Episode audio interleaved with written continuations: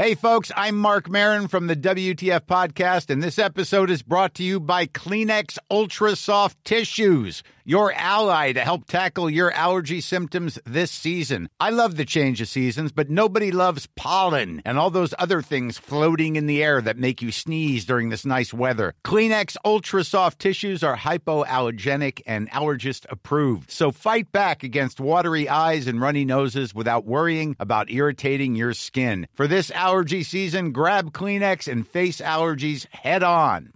Hey, I'm Ryan Reynolds. At Mint Mobile, we like to do the opposite of what Big Wireless does. They charge you a lot, we charge you a little. So naturally, when they announced they'd be raising their prices due to inflation, we decided to deflate our prices due to not hating you. That's right. We're cutting the price of Mint Unlimited from $30 a month to just $15 a month. Give it a try at mintmobile.com slash switch. $45 upfront for three months plus taxes and fees. Promo rate for new customers for limited time. Unlimited more than 40 gigabytes per month. Slows. Full terms at mintmobile.com. Welcome to the Julia Hartley Brewer coronavirus update. If you're in lockdown, just like me, don't worry. I've put together some of the best bits from my Talk Radio Breakfast show into this daily podcast so you won't miss any of the day's biggest coronavirus updates. Enjoy and stay safe. Online, on DAB, and on the Talk Radio app. Talk Radio. Right now, delighted to welcome the Health Minister, Edward Argar, to the show. Good morning, to you, sir. Good morning, Julie. How Good are you? morning. Very well indeed. I'm, I'm, I hope, well, rather a lot better, I imagine, than Boris Johnson. But do you have an update on his condition this morning for us? Well, no, the update is the one that uh, Downing Street has, has already put out, which is that he is in a stable and comfortable condition. He's in good spirits. Um, as you will have heard yesterday, he had some oxygen given to him, but he's not on a ventilator.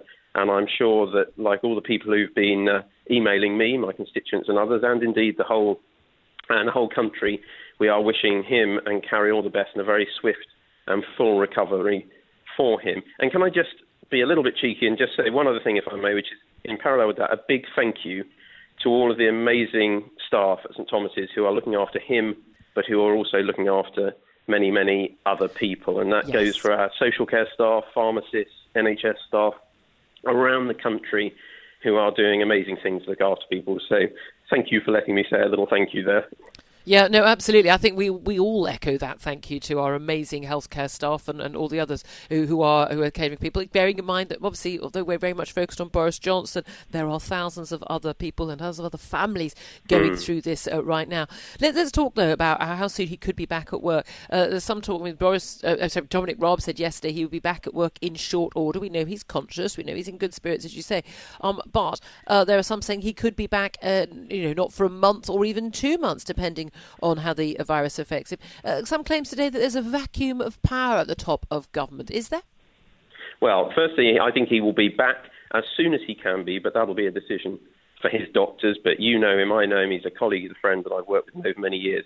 He's tough, he's a fighter, and as soon as he can be, and his doctors tell him he can be, I know he'll be very keen to be back at work. But I don't think, I wouldn't characterise what's happening at the moment in the way that you did. He set a very clear strategy for this government. He's still the Prime Minister, and he's asked while he's in hospital that uh, Dom, who is an extremely able colleague, um, deputises for him on that. So uh, I don't see any, any vacuum or anything like that. We have in this country a system of cabinet government. The government, the cabinet are united behind the strategy that the PM has set out, and we're all just getting on with delivering on that. Um, now, in terms of the lockdown, we know that uh, obviously when it was announced almost, uh, well, well, I mean, two and a half weeks ago, that there was an announcement it would be three weeks that before there would be a review. Now, I think we all know, realistically, it's not going to be lifted after three weeks. It's not going to even be relaxed after three weeks. We're expecting to be hitting uh, the peak uh, around Easter Sunday, Easter Monday. Um, is there going to be, though, some announcement? Are we expecting some announcement in the wake of the figures we do get over the Easter weekend of, of a likelihood of the time frame that we'll be living under lockdown? Well, as Dom said yesterday, we will, as we have been throughout, be guided by the scientific evidence and scientific advice. You're absolutely right um, about touching on when that peak may or may not be, but we don't know yet. We had from the chief scientific advisor yesterday some positive news, some little hints of positive news that the rate of rise appeared to be slowing, but I caution, as he did, not to read too much into one set of figures. So he and the chief medical officer have said they're not yet in a position to say with certainty um, when that peak will be reached, and therefore when changes might be made. And so the message remains very clear at the moment. Those uh, rules remain firmly in place. The message to everyone, however nice this Easter weekend is, is stay at home, protect the NHS, and stay uh, and save lives. And now is the time when it just appears that this strategy is beginning to show um, data points that show it appears to be beginning to be uh, coming through in that slowing of the rate. Now's the time to really double down and hold to this strategy, hold to the commitment we all have to following that, those rules. And the Guardian today on their front page have got a headline UK facing highest death toll in Europe. This is a report by data analysts in Seattle, the Institute for Health Metrics and Evaluation, predicting 66,000 UK deaths from COVID 19 by August, a peak of nearly 3,000 a day. They say we could be the country worst hit by the pandemic in Europe, accounting for more than 40% of total deaths across the continent. What do you make of that report? Well, what I make, I read that, and on my way uh, to interview before I talked to you, as it were, I read the papers this morning. I flicked through them on my phone, and I read that article. And I think at the bottom of that article, you'll see Professor Neil Ferguson, one of our uh, eminent scientists, one of our key advisors, has disputed the modelling behind it and says that's not a, uh, a picture he recognises from the modelling and the data and the cases we're getting in this country. So all contributions to this debate from learned journals, from academic institutions are really important because one of the ways we'll beat this virus is by sharing information and that scientific debate. But as I say, one of our leading experts, if I recall the article correctly, um, from an hour or two ago, has set out that he would dispute that and he doesn't recognise yes. those figures. I'm just looking at that quote from Professor Neil Ferguson of Imperial College. Yes, yeah. indeed. Now, Chris Whitty, the Chief Medical Officer yesterday, it's lovely to see him back at work in the last few days. Um, he said the UK has a lot to learn from Germany when it comes to testing as a route out of the virus lockdown, and they were ahead of us on this.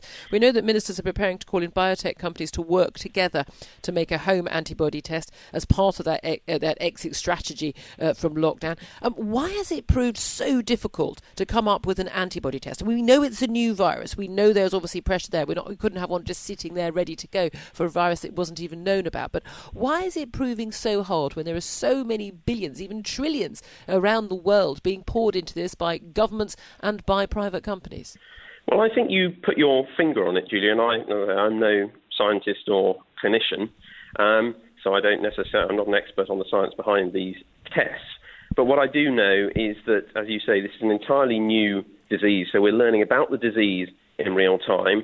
And then following that, we're having to, and our scientists, I would argue they're the best in the world, um, are having to try and come up with a test. But then you've got to test those tests, as it were, to make sure they do the job and that they are reliable. And as the chief medical officer said, I think a couple of weeks ago, when I uh, just before I last spoke to you on your program, um, no test is better than a bad test. And I think what he meant by that is um, if a test is put in place and it doesn't do the job and isn't reliable, it could create a false sense of security. So you've got to test the tests to make sure they work. That can be a, a process that takes a bit of time. That's frustrating for everyone because we want to get on with this. But it's important that the scientists can get on with their work and say, we've got something that really works. So they're working at pace. They're working flat out to do this. But in a sense, they will say when they think they've got that reliable test that will make such a difference. Online on DAB, and on the Talk Radio app. Talk Radio. This Mother's Day, celebrate the extraordinary women in your life with a heartfelt gift from Blue Nile. Whether it's for your mom, a mother figure, or yourself as a mom, find that perfect piece to express your love and appreciation. Explore Blue Nile's exquisite pearls and mesmerizing gemstones that she's sure to love. Enjoy fast shipping options like guaranteed free shipping and returns. Make this Mother's Day unforgettable with a piece from Blue Nile. Right now, get up to 50% off at BlueNile.com. That's BlueNile.com. Ryan Reynolds here from Mint Mobile. With the price of just about everything going up during inflation, we thought we'd bring our prices down. So to help us, we brought in a reverse auctioneer, which is apparently a thing. Mint Mobile unlimited premium wireless. Ready to get 30, 30, bit to get 30, bit to get 20, 20, 20, bit to get 20, 20, bit to get 15, 15, 15, 15 just 15 bucks a month. So, Give it a try at mintmobile.com/switch. slash $45 up front for 3 months plus taxes and fees. Promo rate for new customers for limited time. Unlimited more than 40 gigabytes per month slows. Full terms at mintmobile.com. There's never been a faster or easier way to start your weight loss journey than with PlushCare. PlushCare accepts most insurance plans and gives you online access to board-certified physicians who can prescribe FDA-approved weight loss medications like Wegovy and Zepbound for those who qualify Take charge of your health and speak with a board certified physician about a weight loss plan that's right for you. Get started today at plushcare.com slash weight loss. That's plushcare.com slash weight loss. Plushcare.com slash weight loss. Right, well, let's uh, talk about uh, how the well, the stuff that really matters, uh, how our hospitals are coping. With my next guest, Niall Dickson, who's chief executive of the NHS Confederation, and very regularly joins us uh, on the show to discuss uh, how hospitals are, are doing. Good morning to you, Neil. Good morning. Morning. Um, now, obviously, uh, there are lots of uh, developments in terms of the, the death toll. 786 uh, extra deaths yesterday, taking our total death toll from coronavirus to 6,159. But we did see the infection numbers falling, despite the fact that we've now got more testing going on. But that death toll figure was the highest rise so far. However, it did follow um, 439 deaths on Monday, and again, not much higher over, on, on, on Sunday as well. Is there reason to believe that actually this higher death toll is just accumulation of some um, some deaths that, that had not been basically registered at, on the administration level over the weekend, and that actually it's it's not as bad as it looks at first sight? Well, I think the first thing to say is that one day's figures, as they say, you should never really take um, in, as being what is happening on the, uh, on the whole pattern. You have to look at the pattern as a whole. I think as people look at the, the experts look at the pattern as a whole, I would say there's um, a, a very very small glimmer of hope. I don't think people want to say much more than that. It's certainly not accelerating. So hospitalizations and deaths, they're not accelerating at this kind of exponential rate, which was the big fear that it would overwhelm the NHS and also mean we were going to get overall a lot more deaths than we would otherwise get. So I think the suggestion is that social distancing appears, and everybody's very tentative and not wishing to exaggerate or overstate it, but it looks as if social distancing is having an effect, and that if things go as they appear to be going, and it's different in different parts of the country, that we will see a significant flattening off of the virus, and therefore the NHS should be able, with a, an awful lot of extra capacity that's been built in a very short period of time, should be able to uh, cope over the this next few weeks, which will be absolutely crucial. That will then raise questions about what do you do after that, which I think are a series of very difficult questions. But this first phase of can we avoid you know, this massive peak where the NHS, in effect, falls over because it simply cannot cope with the numbers of very sick patients uh, coming on. There, it's not to say there aren't problems around the, the yeah. system, inevitably there are, but I think we are in uh, a better position than I think many people thought we would be in uh, a couple of weeks ago. Yeah, indeed. And again, this was the whole policy the social distancing and then the lockdown, deliberately brought in, obviously, following in what's happened to France and Italy, Spain, and elsewhere.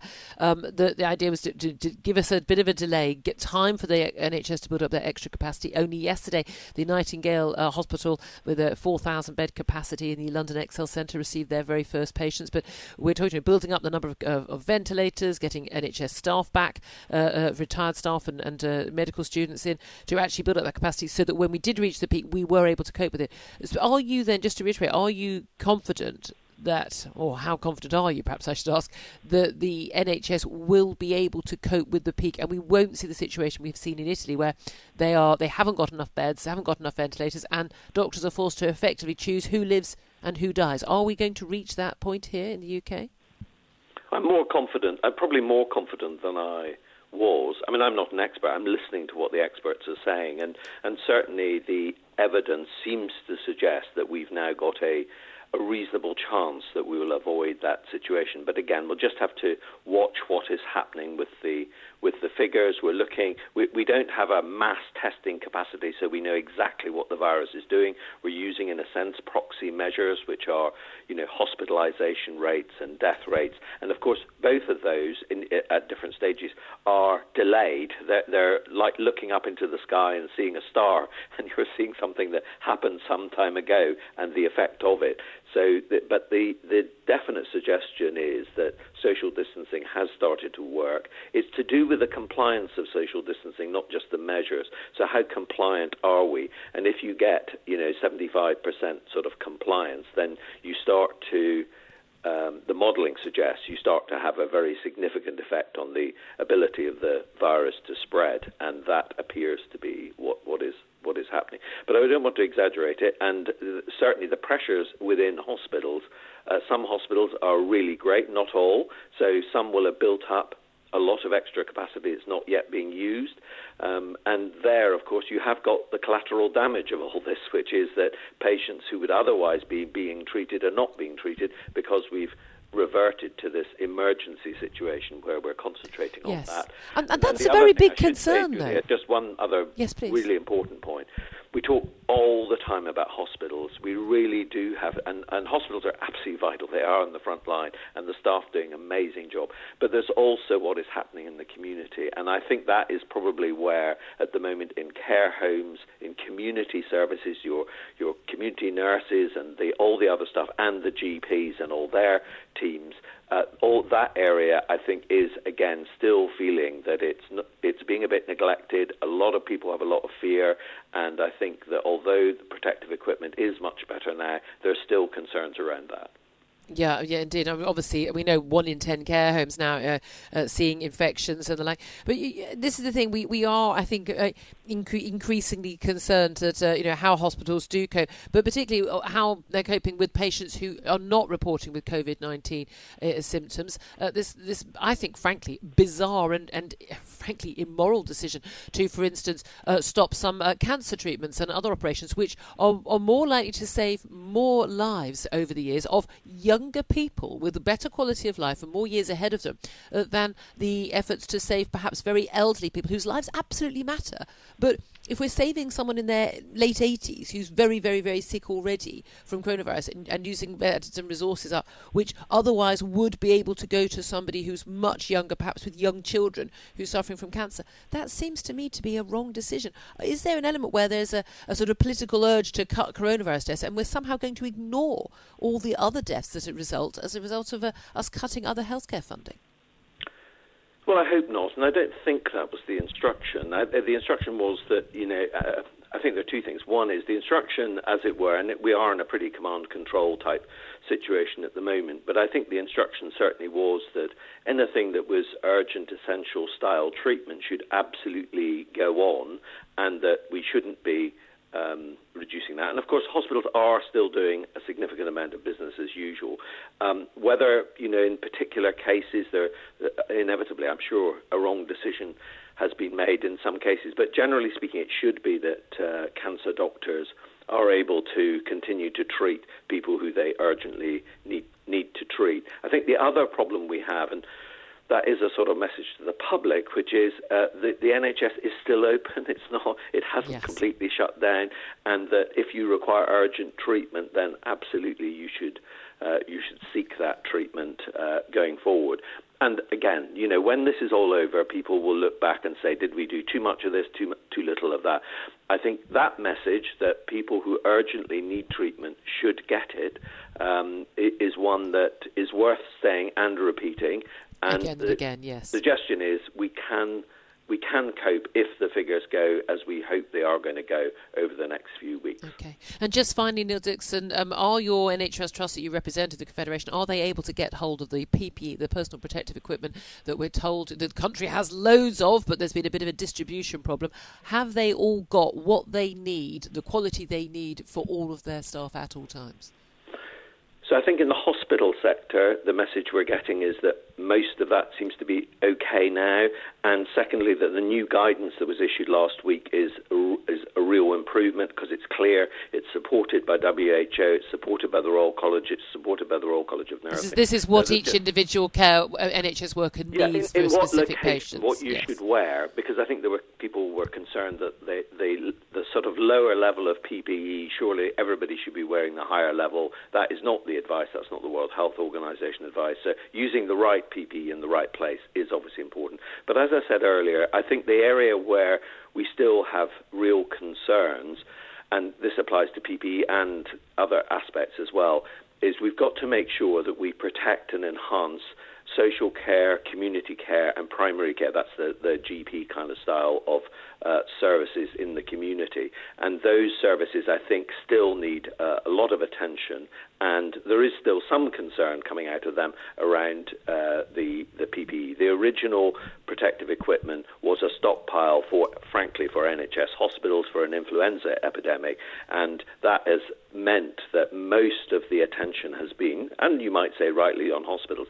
But we do need to do more, and I think there is more being done. But to get it right for those much smaller outfits uh, that absolutely need that protective yeah. equipment and need absolutely. the advice and support. Across the UK, online, on DAB, and on your smart speaker. Talk Radio. Let's uh, talk about, uh, well, you know, what happens at the heart of government when a Prime Minister is incapacitated with someone who's been at the very heart of government for very many years as he served as Director of Communications for Tony Blair. Alastair Campbell joins us now. Good morning to you, Alastair. Hi there. Uh, good morning. Um, now, um, there's, there's, a lot of talk, a lot of contrast in the papers today. I mean, the Guardian, in particular, power vacuum fears as Prime Minister remains in intensive care. Now, we know we don't have a presidential style of government like, say, the Americans or the French. We do have a, uh, you know, a cabinet cabinet government, and the Prime Minister is first among equals. How significant is it for a Prime Minister to be in hospital? He's not unconscious, we understand, but to be uh, unable to take part in day to day government governmental decisions. How significant is that for the running of government, as someone who's worked at the heart of government himself? Well, it's hugely significant, and it obviously adds to the the difficulty and the complexity of, what, of a situation that's already difficult and complex enough. But it isn't impossible, and I think that I think both government and media um, have kind of got to park the fact. There's, I mean, I understand why there's so, so much interest in Boris Johnson and his health, and it is a matter of legitimate public interest and concern. But there's there's nothing that we can do about it now. There's nothing that the government can do about it. There's nothing ministers can do about it. They've got to. They have to now focus on the challenge that they've been given, which is actually to lead the country through this crisis and take any decisions that have to be made. And I think that um, the focus Boris Johnson, understandable though it is, I think there's a real danger it becomes a distraction from from what they now have to do. I think that yesterday, fair enough, Dominic Raab wanted to pay tribute. He wanted to emphasise how much support Boris Johnson had. But I really think now they've got to they've got to step up and they've got to, they've got to kind of show leadership themselves. But that um, you know they're going to show what they're made of, frankly. Okay. Well, of course, I mean, we know there are lots of uh, big decisions to, to be made. I mean, forget this whole who's got their finger on the nuclear button. I think that is very much a distraction. But in terms yeah. of dealing with this national crisis, um, we were told when the lockdown was brought in, was announced on, that Monday night, that in three weeks' time it will be reviewed. Now, that's Easter Monday uh, when that uh, that lockdown uh, is supposed to be reviewed. It was um, it, it, was made clear by Dominic Raab that they were not planning, certainly there was no plan to, uh, you know, re, re, uh, to, to lessen the lockdown on, on Monday. But realistically, we look at the lockdowns we've seen in France, in Italy, in Spain, and everywhere else around Europe. There was never any likelihood, any chance whatsoever, that a lockdown would last for only three weeks and would be relaxed after that, even if we did see, as we are hoping, the peak beginning to come down from next week. Exactly, and I think that. Uh, you know that, that that is that is the truth, regardless of whether Boris Johnson's in Downing Street or not. And so, I think it'd be probably a good thing if I've made that clear. It's unlikely. so I think that the the big decisions that have to be taken, they're fairly obvious. They they do have the, the civil service in place that is pretty good at this kind of thing. I think the I really hope that all the the briefing that's been going on against the civil service and the jockeying between ministers is just got to stop now. They've been given added responsibility and they've got to show that they can take it. Simple as that. I mean, have have we seen really that much, uh, you know, uh, battling between uh, civils? I mean, civil servants and, and, the cabinet ministers. Oh, look, we, we know there will always be cabinet ministers who view themselves as you know more significant than others, and we know that there's been there have been some reports of issues between Matthew Hancock, uh, the health secretary, and Michael Gove, the cabinet office minister. But it is quite clear, is it not, given that the foreign secretary Dominic Raab was appointed as first secretary of state, he is in charge at the current time, to the extent that Boris Johnson can't make those day to day decisions. And that's the end of the matter. We know who's in charge. No, I that, but I think at the weekend there was actually far too much, um, you know, amongst the journalists who I think don't make things up. I think there was far too much of this minister thinks that minister's doing well, and and I think there has been a habit um, since Boris Johnson became prime minister and during Theresa May's time as well, where there is too often a tendency to blame the civil service, to blame officials and advisors. It's just got to stop. So that's I, I wouldn't overstate it, but I think it's I think this is the moment where people can frankly just focus on the task in hand, which is leading the country through this crisis. And, you know, I think that while Boris Johnson is, is in, in hospital, it's obviously a time of massive concern, especially, as Dominic Raab said, for his friends and colleagues. Forgive the dog in the, the, dog in the background. It, uh, for concern for friends and colleagues, but for the country, just to give you one example, we had another doctor died yesterday. We had hundreds more people die. You've got millions of families anxious that has got to be their absolute focus. And I agree with you that all this talk about whose fingers on the button and all this sort of it's a total distraction and it shouldn't get in the way and I hope it won't. And I also thought that, you know, if I say I don't. You, you were the one who you threw in this thing about Ramona media don't like him because he's Brexit. I don't think that is relevant to this at all. I don't. you don't. I, I, I, suspect. I suspect that uh, that the, the disparaging of Dominic Raab uh, routinely in the media. I suspect a lot of that is due to the fact that no, he has, is a leading Brexiteer. let's just go back to when he was trying to be leader of the Conservative Party. He didn't get anywhere, and I, th- I think that sometimes what happens is people put their own biases and, and prejudices into the, the, debate. And I just think we've all got to park all that. I just don't think that is a factor okay. at all. All right, let's let's talk about this this exit strategy, though. I mean, look, the reality is, although the government say they are being guided by uh, what the chief scientific advisor and the chief medical officer and their teams and all the other teams who advise them, Professor Neil Ferguson at Imperial College and many other teams, putting together sort of uh, plans of action and and and and uh, looking at what the numbers are telling us the reality is it is going to be a political and to a certain extent a personal decision uh, by uh, the government, by the Prime Minister ultimately, um, in terms of how we exit this, in terms of the the number, the, the risks we're willing to take, the, the, the, the death toll we're willing to accept, etc. And and and also, of course, we know from the lockdown there are issues in terms of the lockdown may end up long term causing a bigger recession that could cause more deaths in the long term than the actual lockdown would itself save uh, uh, in terms of lives right now. There are lots of decisions that aren't necessarily medical or scientific decisions, they are actually fundamentally political decisions. What factors do you think will be weighing most hard uh, for Boris Johnson and for Dominic Raab right now?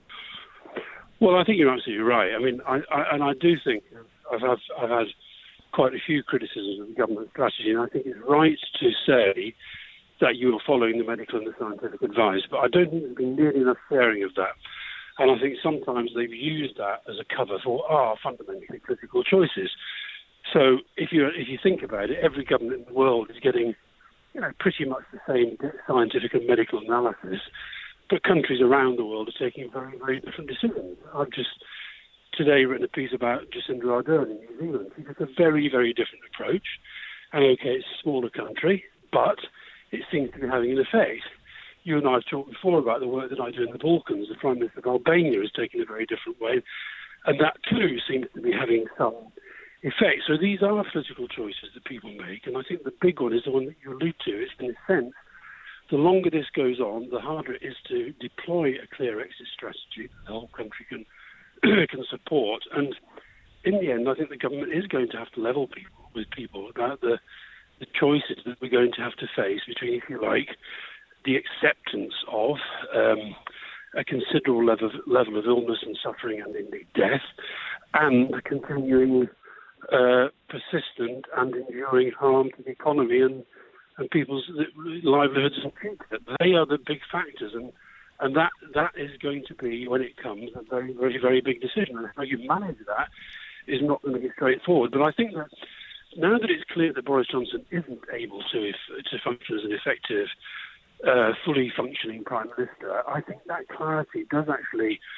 The public will give the government a bit of leeway at the moment, and I think they should start being much more open about the decisions that they're having to take and about the okay. choices they're making and the science on which they're based. Okay, thank you very much. Um, Alastair Campbell, very much appreciate you joining us. He was the former Director of Communications, been at the heart of the government at number 10 under Tony Blair. Across the UK, online, on DAB, and on your smart speaker. Talk Radio. Thanks for listening to today's Julia Hartley Brewer coronavirus update. Please don't forget to like, comment, and most importantly, subscribe. And you can catch me live on the Talk Radio Breakfast Show every weekday from 6:30 till 10. Here's a cool fact. A crocodile can't stick out its tongue. Another cool fact, you can get short-term health insurance for a month or just under a year in some states. United Healthcare short term insurance plans are designed for people who are between jobs, coming off their parents' plan, or turning a side hustle into a full time gig. Underwritten by Golden Rule Insurance Company, they offer flexible, budget friendly coverage with access to a nationwide network of doctors and hospitals. Get more cool facts about United Healthcare short term plans at uh1.com. Even when we're on a budget, we still deserve nice things. Quince is a place to scoop up stunning high end goods for 50 to 80% less than similar brands. They have buttery soft cashmere sweaters starting at $50, luxurious Italian leather bags, and so much more. Plus, Quince only works with factories that use safe, ethical, and responsible manufacturing. Get the high-end goods you'll love without the high price tag with Quince. Go to quince.com/style for free shipping and 365-day returns.